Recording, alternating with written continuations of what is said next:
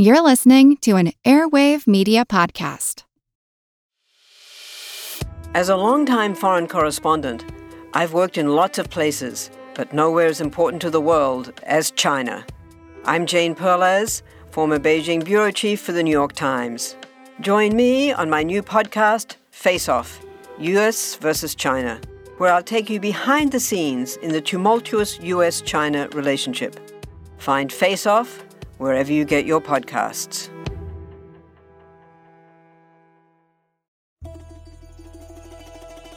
Hello, comrades. I'm Roberto.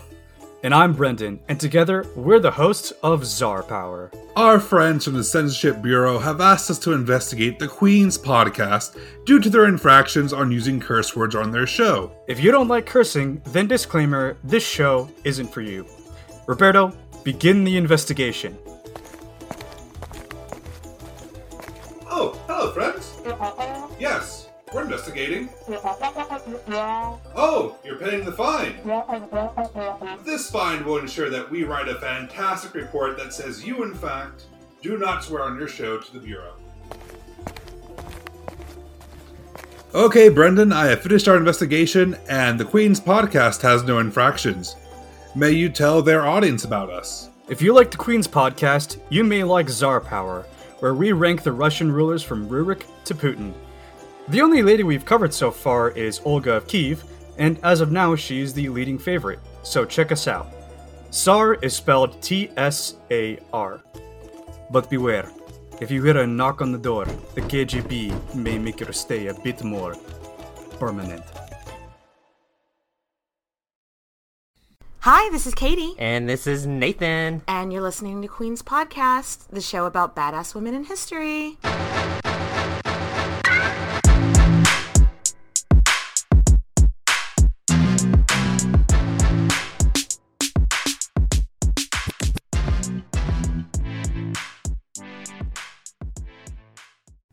Nathan. Katie. That was not that was not how I sing. So- Hello. sorry. Hello, sir. That was beautiful. Uh yeah, Nathan, we are heading back to Mother Russia with this episode. I am so excited about this one. I yeah, this was a lot of fun. So, Nathan, tell us who we're talking about today. So today we are talking about Matilda Shasinska. Yes, she was a Russian prima ballerina, a socialite, and a mistress of the last czar of Russia. Yes. Nathan, tell tell the listeners about this cocktail. Heads up, if you're a Patreon supporter, you already have the recipe, but for the rest of us, what what what is this? it is called the Sugar Plum Fairy. It is a Nathan original. Um, so what I did is I took two plums, chopped them up, put them in two cups of water with about a table or a teaspoon and a half of stevia. I boiled that for about 30 minutes and then strained it. So then what that created for me was a simple a plum simple syrup. So then from there, I took an ounce of that, two ounces of brandy, three quarters of an ounce of Cointreau, and then half an ounce of lemon juice. So you get a little bit of everything. You get the smoky flavor from the brandy, you get the sweet from the orange liqueur and from the plum, and then you get that little bit of acid and bitterness from the lemon. It is probably one of my favorite drinks. So I am extending my dry January by a week because I cheated in January. Um, so I'm again not drinking today, but I am really jealous that you because this sounds amazing. So will you promise me whenever I finish this extra week of dry January, you'll make it for me again? Absolutely. I love it. Okay, so before we get started, as usual, we have our Patreon shout out. Hoo-hoo! Uh, whoop, whoop. So, first off, thank you to our Patreon supporters Eden, Lizzie, Jasper, Carla, Alex, and Maya. Also, shout out to Erica, Corina, Jessica, Alyssa, Emily, and a happy 18th birthday to listener Hannah. Shame on you for listening to this. You're pre 18. yeah, but now that she's legal, now that she's Yeah, legal, go for it. yeah. Yeah, Happy good, fucking birthday, Hannah. and obviously, thank you to all of our listeners and all of our supporters and everybody. And I hope y'all enjoy this episode. Okay, Nathan, tell us about the early years of our next queen. So Matilda Felix Sanova. Okay, guys. We're gonna try with these Russians, these Russian names. Just okay. a disclaimer: they may get harder and harder the more and more I get intoxicated. um, so Matilda Felixanovna Shazinska. Yes, I got it. Uh, was born August 31st, 1872, in St. Petersburg, Russia. Before we can really understand Matilda Shazinska, we do need to learn a little bit about the backstory of her family because her dad is actually Polish. He was born in Warsaw, Poland. Uh, his name is Felix. That's why her middle name, or, you know, in Russia, they have that tradition where your father's name becomes one of your names. So his name is Felix. That's the Felix Felixanovna of it all. he was from a huge dance family in Poland. So that he was kind of a big deal in Poland and his family as well. And when her dad was a young man, he was invited to come dance in the Imperial Dance Company in Russia, which, I mean, he jumped right on that. He just jumped uh, right on, just like he leapt. What is that ballerina leap? He did one of those. a grand jeté. he did a grand jeté into St. Petersburg. so when he got to Russia, he met a retired ballerina named Julia, and they ended up having four children together, and their youngest was Matilda. Yeah. Matilda would have been really connected to her Polish roots. I think I even read that um, she was actually raised Roman Catholic, whereas most people in Russia are Russian Orthodoxy, um, because Poland is apparently a really Catholic nation still to this day. Her dad was a bit of a hometown hero, so he brought his kids back to Warsaw pretty pretty regularly to kind of give them a taste of how he grew up. And it seems by all accounts, I know a lot of times on this show we talk about poor little rich girls that are neglected or have asshole dads or absentee moms. That is not the case here. It seems like a pretty pretty happy childhood. Yeah, she grew up around dancers and actors and was constantly in theater. And when she was eight years old, she herself entered the Imperial Theater School, which super bougie. Mm-hmm. And so for the next 10 years, school and dance were her life. And all we know about her is basically that during Yeah. that time. So Yeah, from eight to eighteen, all we know is that is that she danced, danced, danced, and she danced, danced, danced. Yeah, and something to really note here though is that dance and ballet is a big fucking deal in Russia. Like Tchaikovsky, ever heard of him? Um, you know, all of that is Yeah. very in Balanchine, all of that is very inspired by Russian ballet. Yeah. So if you're a dancer and you're in middle or high society, it's a big, big deal. Yeah, like ballet was I don't know, invented in like France and Italy, but in the 18th century, Russia just kind of went and we're taking that. That is ours now. So even though it was like started in France, ballet sounds like a French word. By this time in history, Russia was where you wanted to be if you wanted a career in dance, really. So now let's uh let's fast forward about 10 years since nothing really happens.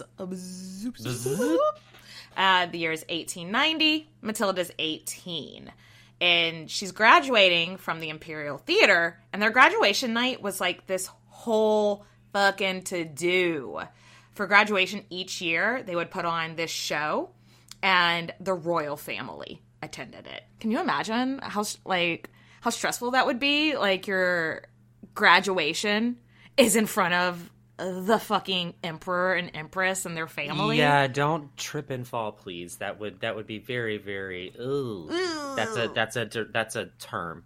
That is a term. Yes. Ooh. Yes, absolutely.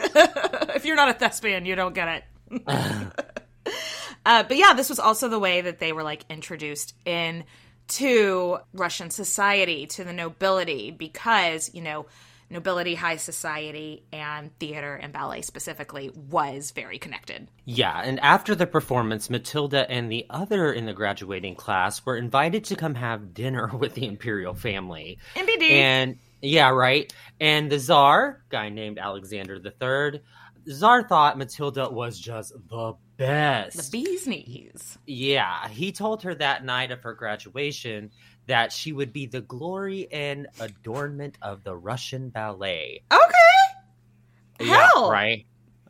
Fuck. Talk about a confidence boost. I mean, right? Right? and so then he's like, I want you to meet somebody. And the czar, which if you're if this is your first episode that you've been listening to for um that takes place in Russia, czar means king. It's Yes. it yeah, it's the like it comes from Caesar. Anyway, the czar is like, I need you to meet my son, Nicholas. So he's arranging like a meet cute because he's thinking if my son, his son Nicholas is very shy, he's thinking maybe if he gets some ballerina business, he'll come out Oh, of his shell a little bit. Is that what we're calling? Ballerina business, yes. Does she does she grand plie on his eggplant? Sorry, I had to. I had to. There may be a couple of other ballet references. That's why we love you. yeah. So Matilda was 18 and Tsar Nicholas was 22. So that's not a super weird age gap.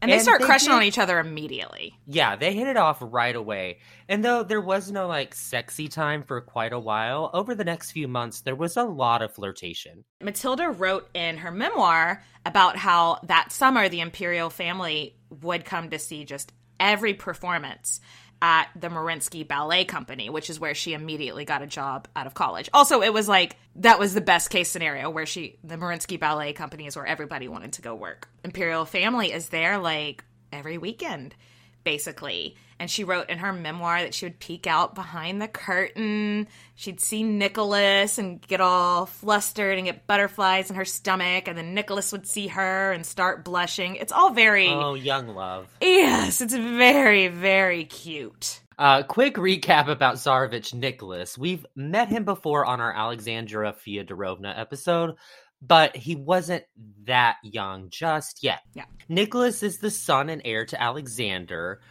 but he's really not that fit to be heir. So, Yeah. not a good fit. If you haven't listened to it in a while, maybe go back and listen to our Alexandra Fyodorovna episode after this. But spoiler alert, he, yeah. Mm. Being Tsar wasn't great for him. He is sweet. He is shy.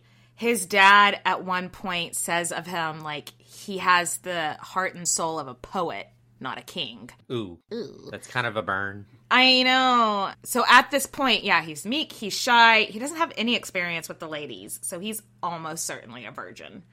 We seriously doubt Matilda had any boyfriends before this either, so they're both inexperienced and puppy love, and also he is handsome and sweet and adorable, and Matilda's just a little smitten kitten. Oh, I love this meow.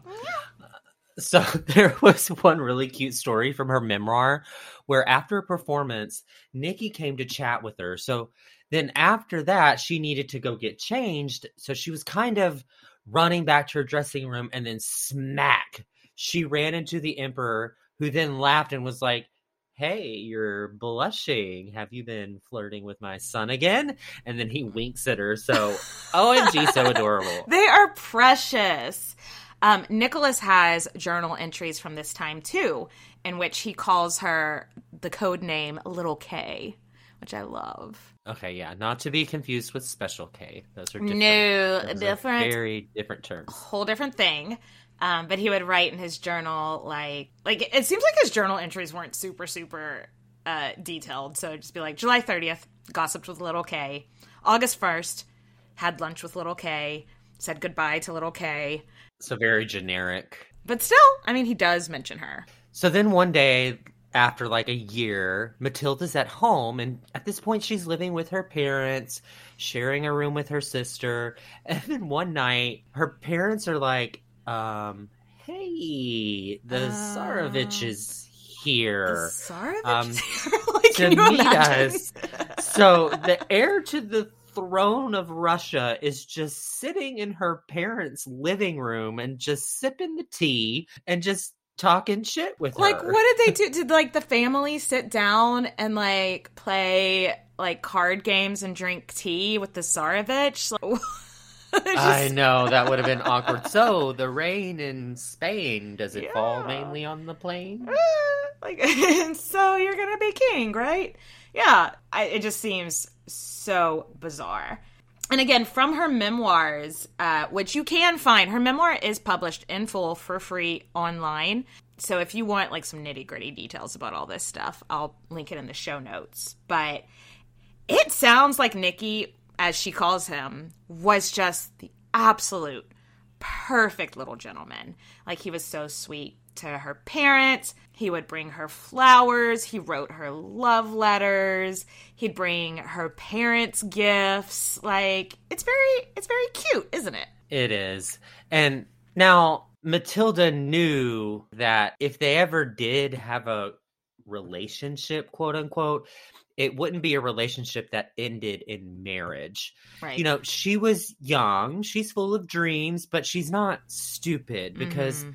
there's a lot of different ballerinas in her company and they're all having affairs with men of nobility. So they're usually with grand dukes and princes and none of those relationships ever really ended in marriage. So matilda would have been very very aware of that reality. I mean, she knows that he's the heir to the throne. In Russia at the time, there was actually a rule in the royal family that if you didn't marry somebody from the nobility, like somebody that was a duke or higher, basically, his kid, your kids couldn't inherit the throne. So there was no chance that she was ever going to marry the prince. But finally, one day, Nicholas was like, okay, your family is great. This has gone on for a while. I think everybody trusts me, but I want to hang out with you alone. ooh bow chicka wow wow Bone town. so he buys her a villa for her to move into. Okay where can i send? i mean Ah. Nicholas is a hottie patati, and you're gonna buy me a villa and take me to Bone Town? Sign me up. We talked about this a lot in the Alexander Fedorovna episode because there's a lot of pictures of him. He was super cute. Yeah, like he's a stunner. Not a great king, but a very handsome man. Yes. But yeah, so he buys her a villa, and yeah, they finally get some alone time. And ladies and gentlemen, get ready for business, or something like that. We're open for business. There we go. Yeah, and by open for business, we mean her legs were open for business. Yes. Um, and the and I business not blame her. was his dick. Euro. so Dad Felix hated this. He told her, "Look, he's not going to marry you. You know that, right?" And she was like, "Duh, but I don't care." She's 19. She's never been in a relationship. She's naive. And a prince just bought her a villa, honey. A villa. So she's moving into her little love pad, and Papa don't preach, keeping the villa. Papa don't preach. Made up my mind and I'm keeping my villa. Yes. so, while she's got little heart emojis in her eyes. I think that's a good time to take a real quick break, top off our drinks, and then we'll come back and spill the rest of this royal tea. yes. Hello, everyone. Stakuyi here, And I'm Gabby. and we are the hosts of History of Everything, a podcast which you can probably guess by the name is, well, I mean, it's about everything. Do you want to know why people thought potatoes were evil and would give you syphilis? Are you curious about all the stories of the terrible and stupid ways that people have kicked the bucket over the years? Do you want to hear tales about all of the different badasses of history and the lives that they had brought to life? Well, if so, then look no further. History of Everything is just the right podcast for you. It's available on Spotify, Pandora, and anywhere else that you get your podcast from. Join us for some fun and just see how weird and wacky history can be. Have you ever wished that you had a direct line to your pediatrician to ask them all the questions that constantly crop up while parenting? Well, we hear you, and we have been there too. That's why we launched the Bites of Health podcast. Every morning, we'll answer a commonly asked pediatric question in five minutes or less. You can tune in while you're making your second cup of coffee or from the school drop off line. Who are we? I'm Dr. Jess Steier, a public health scientist and also co host of the Unbiased Science podcast. Every day, I'll chat with one or both of your new pediatrician besties. Dr. Dina DiMaggio, a general pediatrician, and Dr. Anthony Porto, a pediatric gastroenterologist. We'll talk about all the things related to our kids' health, from dealing with a colicky infant to navigating puberty in the teenage years. So be sure to tune in to Bites of Health, now live on all podcast platforms. And we're back. We're back, And- darling. Yes. And now little K and Nikki can finally have some alone time to do some plies on that eggplant. Yes, grand plies. Grand plies. Something else we should mention is that during this time, Matilda did a decent amount of social climbing. People were gossiping, and gossiping got people's seats in the theater in the ballet, and they wanted to see the Tsarevich's mistress. Because of this, she was getting more and more roles. But she was very talented too. People loved to see her dance. But also the fact that she was fucking the heir had its draw too. So she was rubbing shoulders with the right people and getting re- like her career was really taking off too. yeah, I'm loving this form of entertainment much more than the medieval form of entertainment of going to public executions. You actually went to the ballet to, to see the ballet. the no mistress one of the king. unless Yes, something went was- really bad. Nine times out of ten, no one died at the Russian ballet. Probably a little more than nine times out of ten, I would hope. Uh, so, for two years, little K just lived her little dream. And from all accounts, it appears her little prince was just head over heels in love with her, and she was in love with him. And they had a pretty open affair for like the next two years. Yeah. Then in 1893, three years after first meeting and first like crushing and everything, Nicholas mentions to her, like, hey, I'm going to this wedding in London for a cousin's wedding. And while I'm there, I'm going to see my cousin Alice. And I'm probably going to have to propose to her while I'm there. And he made it sound like, oh, you know, it's just this dynas- dynastic marriage. It's something I have to do. Well, he he very much played down the importance of this relationship to him to his little K, or at least that's the way she's reported it in her memoirs. which we think was probably just a nice lie to her. Um, Yeah. Every other thing you read about Nicholas and his eventual wife Alexandra is that he was head over heels in love with her from the Mm-hmm. moment he met her. When they were kids. Yeah, years before he'd ever proposed. His journals say he's in love with his cousin Alexandra or Alice is what sometimes she was called. All his friends and family say he's always been in love with her, but literally, what is he supposed to do with his mistress? What is he supposed to tell her? Like, you know, he's not exactly the experienced guy Yeah. in relationships, so he's just trying to play it cool. Matilda went into a bit of a panic, realizing that the end of their relationship was probably coming. She always knew that, you know, they couldn't get married, but she probably hoped to have a few more years. They were still pretty young. After this, Nicholas slowly started to distance himself for her. That just broke her poor little K heart. Yeah. And finally, in 1894, three years after their affair began, Nikki's engagement was announced to Alexandra. And after that, that's when there was no more sleeping with Matilda ever again. No more Grand Plies on the eggplant. Oh, nope. No Nope. more Grand Plies. Nope. I mean, we can't be super mad at that. Nicholas came to her house. He didn't ghost her. He came to her house and, like, explained to her, like, hey, I don't want to start a marriage being unfaithful. I intend to be a faithful husband. I don't intend to keep a mistress. And I want to be fair to you, but I want to be fair to her.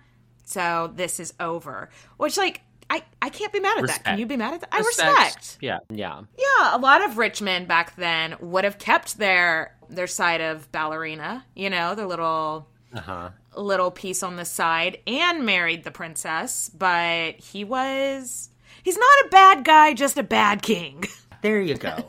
but Katie, Katie, wait a second. Did Mm. she get to keep the villa? She's keeping the villa. Ooh. Ooh, ooh, she gonna keep the villa. Ooh. And who's to pay the bills? Nicholas. So, I mean, she's brokenhearted, but she's got a house she's not paying for for the rest of her life. So Right after this, things started happening pretty quickly in Russian nobility. The old czar died. Nicholas was then moved up to be the new czar. Then he was married. Right. It happened like bam, bam, bam, like the engagement, the death, the coronation, the, like it just really happened really quick. Because of the engagement and the marriage, a lot of people were celebrating in the country. I mean, there were there were also mourning because the one czar died, but they got like they got like morning breaks to celebrate the marriage. It's in all the papers and it's all everyone is talking about. And can you imagine going through a breakup where you're like legitimately brokenhearted and you have to see your ex smiling with his new boo on a front page of every single newspaper for months? Yeah, that would that would be quite the sting. That would be rough. I do not envy her, envy her here, even though she does have a villa that a prince is paying for, or Czar now is paying for. And all of her co-workers at the ballet knew that she had been dumped, and the man that she loved was now marrying someone else. So everyone was kind of like looking at her with pity, which I would hate. Oh, could you imagine, like, just knowing that when you leave the room, everyone's talking about you? Oh, I hate that. Yeah. So, Nikki asked his cousin Grand Duke Sergei to check in on Matilda from time to time. So, she and Sergei already knew each other from all the parties and dinners over the last three years, and they had always been friends. So, this was a really nice gesture. Except that Sergei immediately fell head over heels in love with Matilda. I mean, it sounds like everybody's fallen in love with her. I mean, she's beautiful. She Let's- is beautiful. Oh my god. We'll post plenty of pictures of her on our socials, uh, especially follow us on Instagram if you want to see some cuz she's gorgeous. Yeah. Matilda did not love Sergei back. She was probably pretty fucked up emotionally. I mean, going through your first breakup when you're still like in love with the person, she probably needed therapy, you know? Like Yeah. Sergey was very sweet, and he kind of looked like Nicholas. And they were first cousins. What she viewed as the most important thing, though, like she went into like, I need to focus on my career. Being with him was going to keep her moving in the right circles for her to career career to move forward. And she didn't dislike Sergey, like you said. They were friends. hmm She was like, I like him enough. Maybe it'll grow to love. It's going to keep my career moving forward. Then they did. So they did start a physical relationship pretty soon, which was probably way sooner than she was emotionally ready for. But here we are. So let's meet this new boyfriend, shall we? Yes. Grand Duke Sergei Mikhailovich was a first cousin once removed of Tsar Nicholas. So Sergei would have been about 25 and Matilda was about 22, so nice. Yeah. Uh, he was raised by a very wealthy but horribly unaffectionate family. Oh, his parents did not like him. His parents enrolled him in the military at two weeks old. Excuse me, what? two weeks old. Babies don't need guns. Babies don't need jobs. Babies don't need guns. Babies don't Babies need don't need military ranks. Babies don't need any of these things. but somehow, even though he was emotionally neglected as a child, he did grow up to be a pretty sweet guy. He was thirsty for love. And so I think Matilda was probably thirsty for love too. Like it just kind of it worked. Yeah. Also, he was very good looking. Mm-hmm. Blonde, blue eyes, six foot three, very good shape. Look, what we're getting at is that Matilda could have done a whole lot worse with this rebound guy. Like, way worse. We've seen like a 22 year old marrying a 50 something year old. Mm-hmm. So we are very happy about Doing this. fine. So something else she probably really liked about Sergei was he was the president of the Imperial Theater Society. How convenient. which gave a lot of funding to theaters, ballets, operas all throughout Russia. So Mm-hmm. Matilda's career, which had always been promising, really took off after the relationship with Sergei started. Also, like, yeah, she danced the ballet, but like when she, her career was still at this point, she was a lot of times a background dancer in the operas as well. So he got her more and more parts, so she just got more and more exposure. The year after they started dating, Matilda was awarded the title of prima ballerina. Oh, yes. Yes, that is really as a dancer. I mean, it's like the highest you can shoot for, right? Yeah, it is. I mean, the same thing goes for an opera. Like you Yeah. have the prima donna, who's the, Oh, is that what that means? Yeah, the, The lead lead, singer? female singer. Yeah. So ah. whenever you're the prima, it's the first, the lead, essentially. This was fucking huge, so she is at the top of her game. However, not everyone thought that she should have this title. Yeah, not that she wasn't good. Right. Not at all. She was a great dancer. She was uh, the first ballet dancer to really make the famous move in Swan Lake, which they actually still use to this Mhm. day. She did 32 fouettes in a row, which, if you're not a dancer, that's whenever they do the spins with like one of their legs out and they Yeah. just keep spinning and It's the spinning pirouette. and spinning and spinning and Over spinning and and over spinning. and over and over. Yeah, uh, talk about getting dizzy. Don't be hungover while doing that. Um, I couldn't do it stone cold sober, Nathan. I know, right? I've Googled it. Yeah, because like you said, it's still a part of Swan Lake where they do the 32 fouettes, which means to whip in French. yes. I mean, yeah, it's still a part of it, so it's easy to find people doing it on YouTube. It made me dizzy just watching it. Like that is Yeah, and- a lot of that's a lot of mo- that's a lot of spinning. And for her being the first one to Yes. do it back in the day, people in the theater were like, "What, the, the fuck, did she just did do?" she uh, just do? Like honestly, it was a huge deal, and yeah, hashtag first. So what we're getting at is she was a good dancer, but, Right. but a lot of people thought she got this appointment because of her connections with the royal family, which might be a fair assumption. yeah, it is. She was not afraid to call in favors with the royal family when she needed to. So, I mean, yeah, it's probably a mix of talent and connections, but isn't that most people in show business? yes, it is. I It is, mean- 100%. But now she had name recognition, and so the theaters were, people were really lining up to see this scandalous royal mistress who has been with the czar, who has been with this grand duke, head of the military dude, and on top of it, she could make you dizzy with all the spinning in a good way. So, yeah. Yes. Yes. She had an amazing career. She danced in all sorts of famous ballets. She even went back to Poland and danced with her dad for a How while. How cool is that? Because her and her dad were very, very close. She wrote in her memoirs, she was like, which I thought this was kind of rude. She was like, you know, since I'm his favorite daughter, this was really special for him. Oh my gosh. so she even got to travel to London, Paris, Denmark, all over the place. She got to dance for all kinds of important people when they came through Russia. So we're talking kings, Yes, queens, love it. dukes, Yes. prime ministers, Oh my gosh, presidents, so important. you name it. Yeah. When people came to Russia on diplomatic meetings, it was like, yeah, and now we're going to take you to the ballet to see the famous little K. Though I guess no one was calling her that anymore. She was rising to fame in her own right, but she was still a bit obsessed with Nikki. Every time she'd see him, she'd go home and write in her journal about, like, he nodded at me. He still thinks about me. And, like, maybe he did. Maybe to me, it read as someone who's just kind of still not past it, which made me a little Yeah. sad for her. For sure. Like, I think maybe the relationship meant a lot more to her than it did to him. Yeah. But maybe I'm wrong. Maybe he did like nod at her in like a certain way that like was she knew meant something more than a nod. I don't know. I don't. Things were so rigid in like Imperial Russia that like maybe we're not getting the significance of that. You know. I think I think things are still pretty rigid in Russia. You you you're not wrong. so let's fast forward to the turn of the century. Ooh.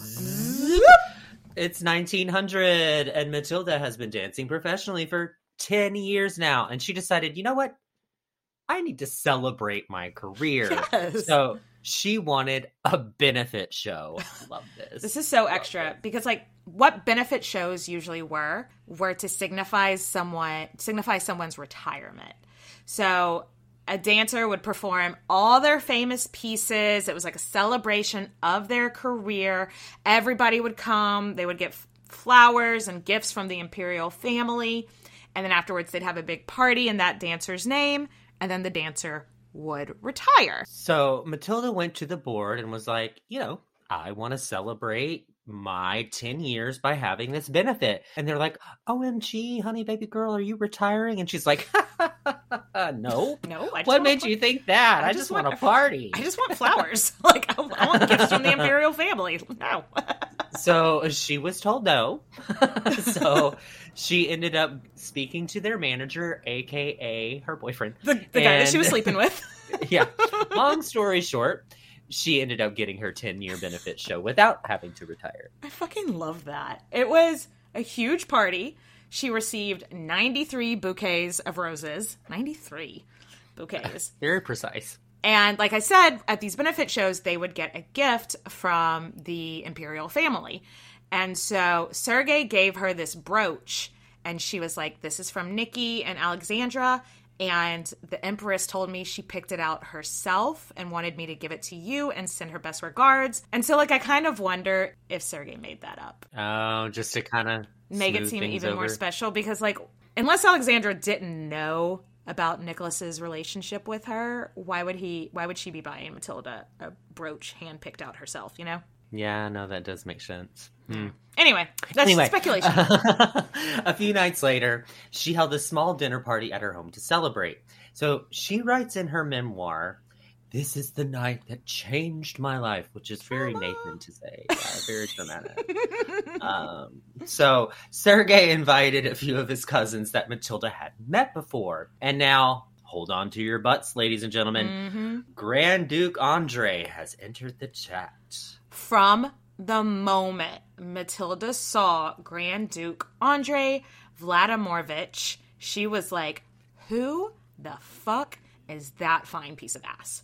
so let's meet Andre. Grand Duke Andre, another one of the Tsar's first cousins, is seven years younger than Matilda.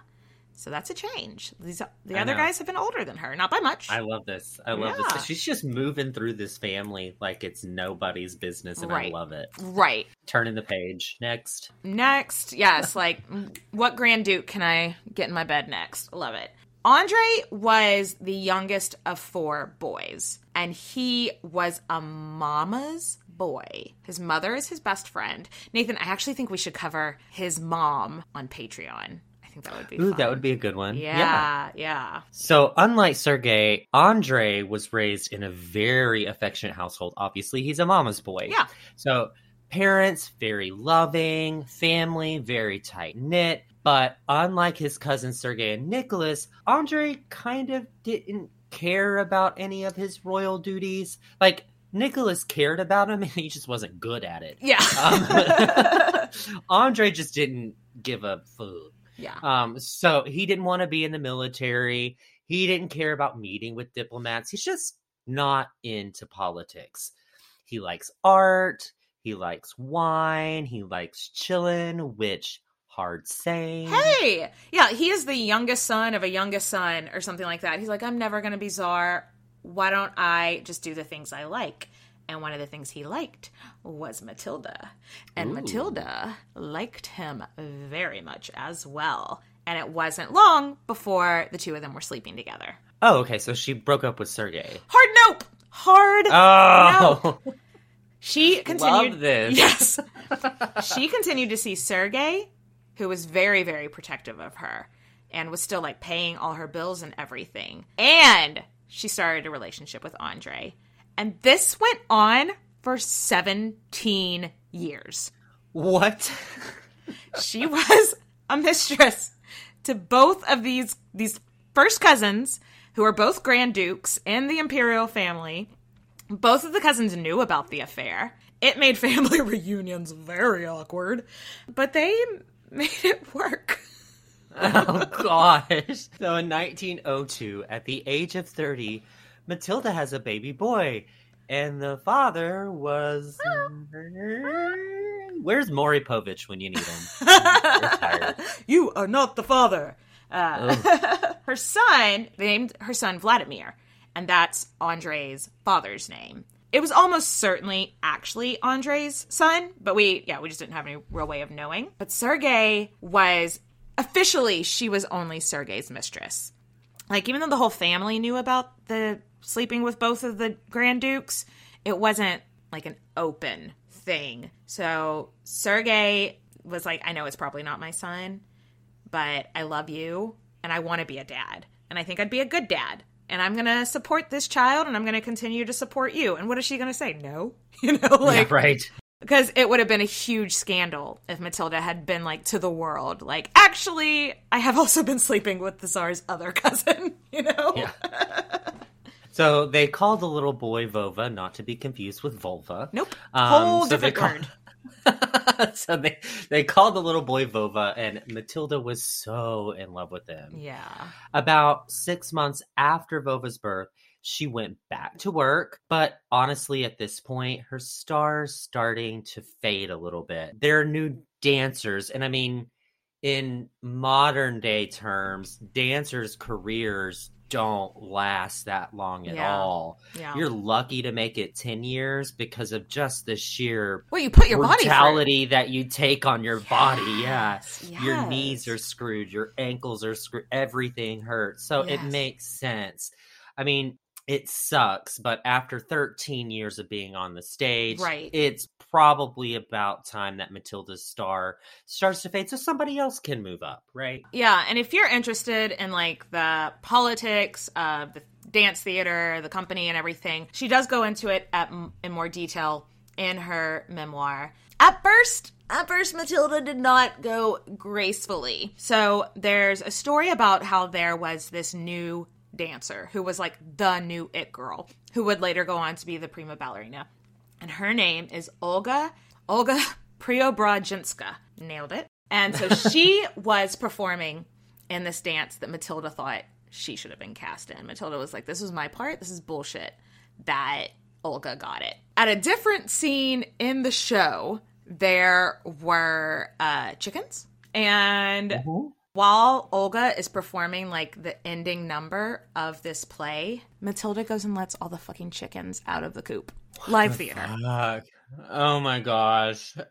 Olga is like doing her performance, and all these chickens run on stage. I guess Matilda thought that Olga would just like die of embarrassment, and Olga just kept dancing. She just kept, and the crowd, Yes. the crowd loved it. They were like, "Oh, good for her! Good for her! Oh, she could dance through anything." So it kind of backfired on Matilda. It was Yeah, moral of the chaos. story don't be a dick. Yeah, moral of the story: don't be an asshole.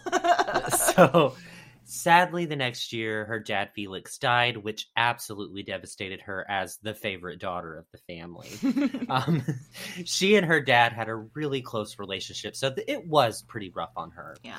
She needed a break at this point you know? When something like that happens you just need to call it a day for just a little bit of time to take some time off for yourself. So at this point she starts performing less and less. Yeah, maybe the theater, maybe like dancing just made her think about her dad and like she needed time to grieve. Yeah.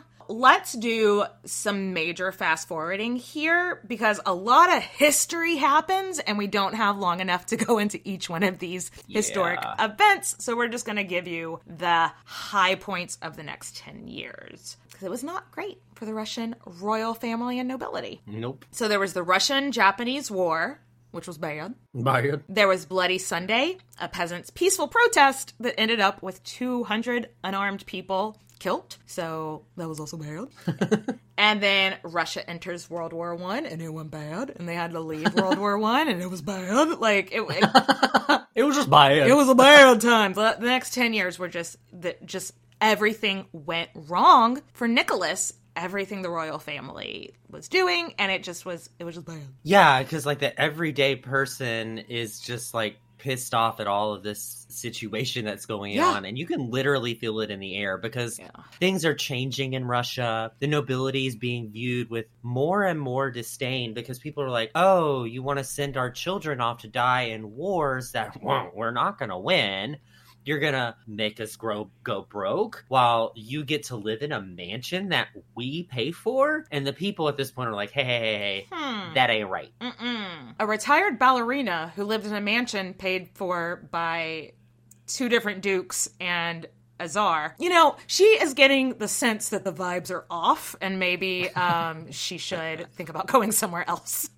So during World War One, Matilda did fund a hospital for the wounded, which she kept open for actually a number of years with money that she had raised through charity events. But still, Yeah. she's not working class, so this is a dangerous time for her. Totally. In her memoirs, Matilda writes that in the early months of 1917, every day there was some new horror story in the newspaper that worried her.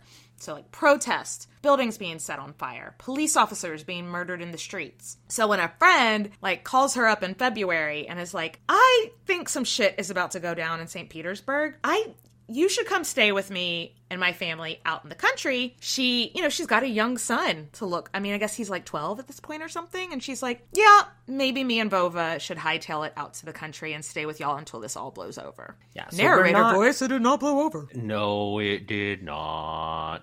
So, we are not going to do a deep dive into the Russian Revolution here because you could listen to that on our Alexandra Fyodorovna episode if you want to revisit that dumpster fire. Or any number of podcasts completely dedicated to the Russian Revolution. Yeah, right. but what you really need to know is that the Bolsheviks are a communist political group and they're pissed and not afraid to spill some blood over it, specifically that blue blood. Go. They hated basically anyone that had a title and especially anyone with the name Romanov. Right. After she left, the Bolsheviks actually took her house and made it a meeting place. I want to say Vladimir Lenin did like a speech to the Bolsheviks, like a famous speech to the Bolshevik in her front yard. So she hears that they are just ransacking her house. They're wearing her furs, they're wearing her diamonds. But what really upset her is that they burned all her letters from Nikki, all her pictures with Nikki and all the evidence basically anything any physical evidence that existed of their relationship. Shit is getting scurry. Mhm. and a lot of the nobility and anti-revolutionists were like hey we should gtfo out of russia. And matilda was like you know what? I've actually always wanted to live in france. Imagine that. and you know what? That seems like a good place for us to take a break. Take a break en français en français Everybody shush! William Shatner has something to say. Kat and Jethro, box of oddities. What do you do when the woman you love dies? Well, of course, you dig her up and you live with her. Aww. The show examines weird things. There are plenty of old photographs from this time period of children out in the streets playing in and among the dead horse carcasses. Oh, I miss those days. Things used to be so much simpler. Kat and Jethro. Then there's the urine wheel, which sounds like a really bad game show. Thing done weird things. Kat and Jethro, box of oddities. That is really mysterious. Join Kat and Jethro Gilligan Toth for the strange, the bizarre, the unexpected as they lift the lid and cautiously peer inside the box of oddities. The Webby Award winning Box of Oddities podcast from Airwave Media.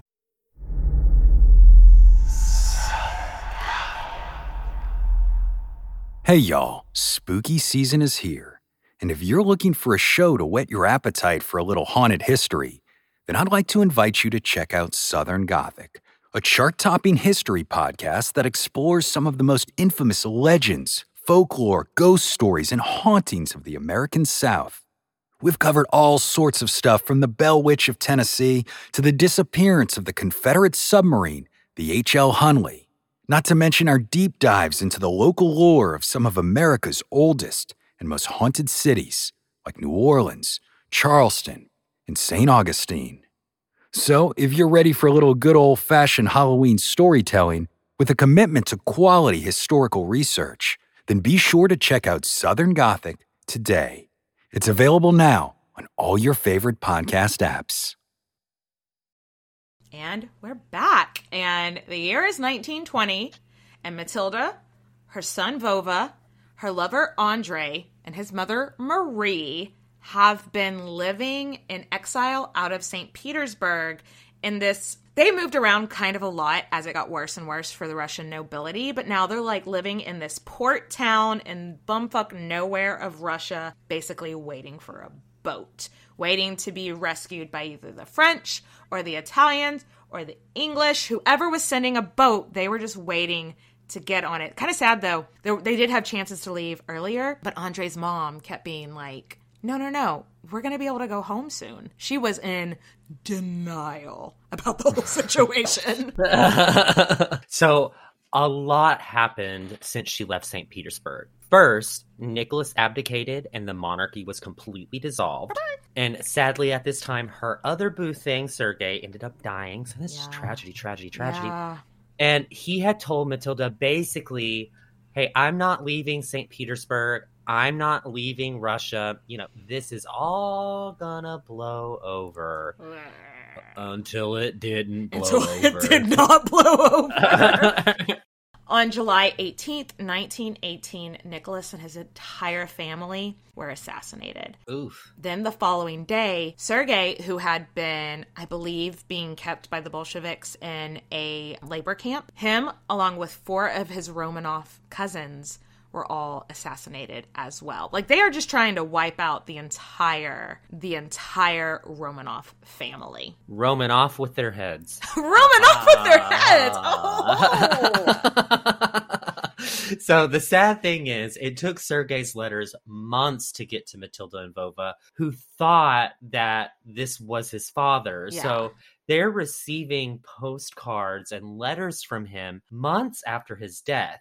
I mean, they would have gotten news of the assassination on the Mhm. radio, but they weren't convinced because they're still getting postcards and letters from him in the mail. So, I mean, I get it. I get why they would have been You're like confused. you're like, that. what do I believe? Like, first of all, there's just denial that no, that couldn't have possibly happened. But then also, like, they could be just saying they killed everybody. You know, like, yeah, it's Mhm. that's sad. So the boat couldn't come soon enough, and when it pull- when a boat pulled into the port on February 13th, 1920, so like Matilda. Her son, Andre, and Andre's mom got on that fucking boat. I think they basically had to pull Andre's mom onto the boat, kicking and screaming, because her oldest son would have been next in line to be czar.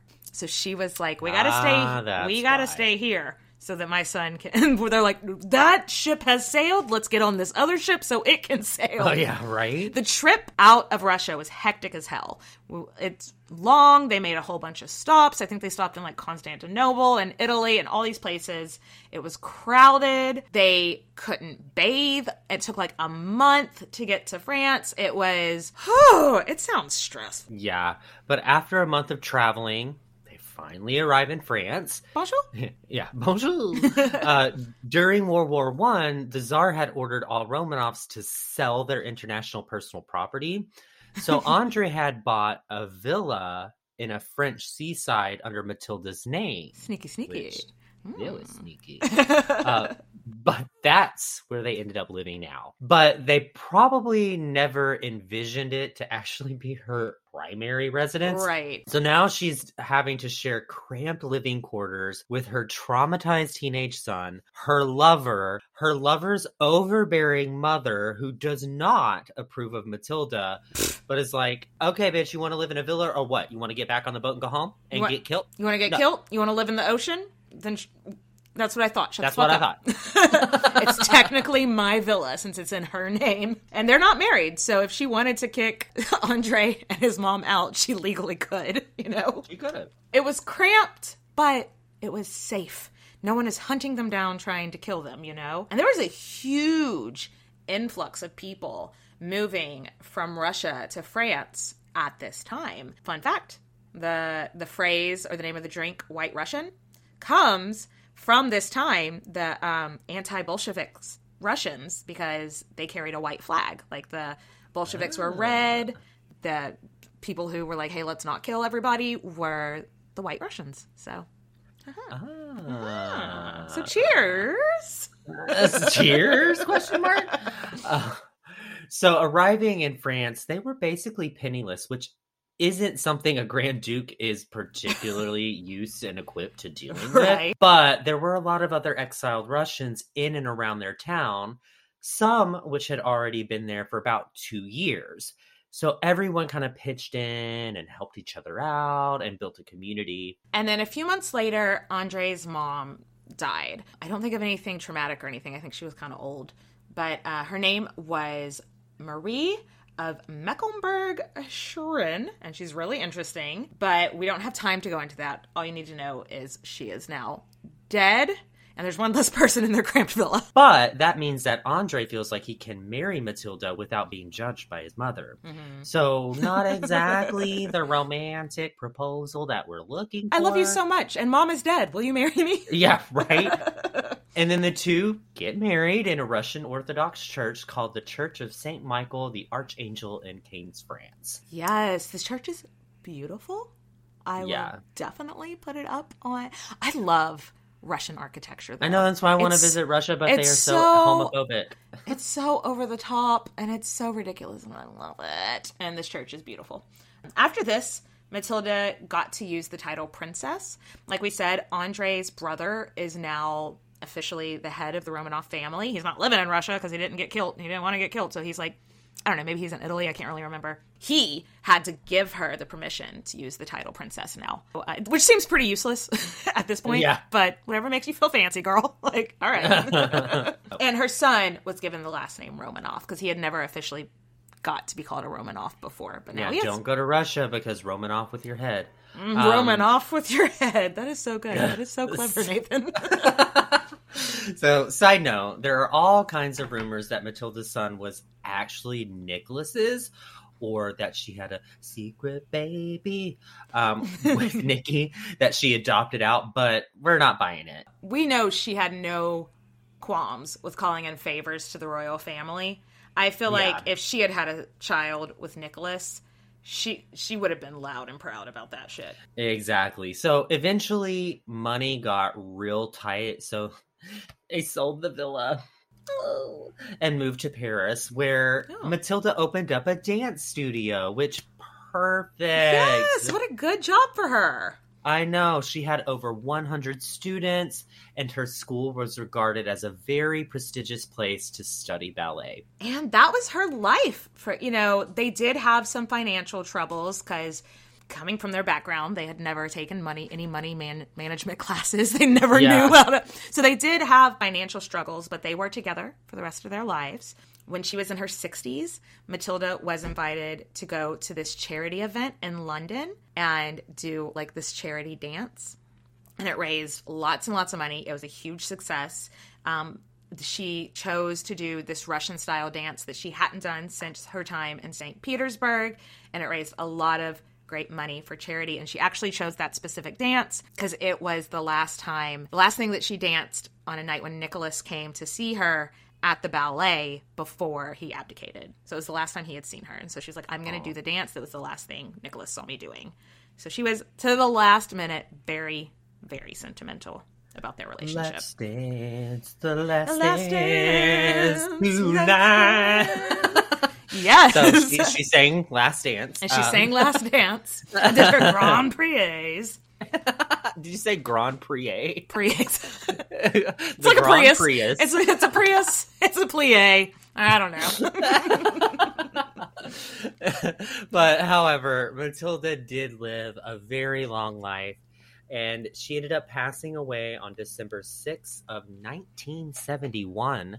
So she would have been aged 99. Which is something not a lot of people, there's a lot of people that lived in Russia and from her time whose lives were cut very short. So she, considering everything, actually considering nothing, that's just a long life period statement to clear sentence. Yeah. Period. Yeah. So that is the wild life of Matilda Shazinska. So That is such a cool story. hope you guys enjoyed that. Nathan, merci for coming on this journey with me. De rien. Ooh. Said you're welcome. Ah. That's All that right, French guys. class that paid off. Mhm. Mwah, mwah. Catch y'all later. Bye, guys. Cheers, bitches.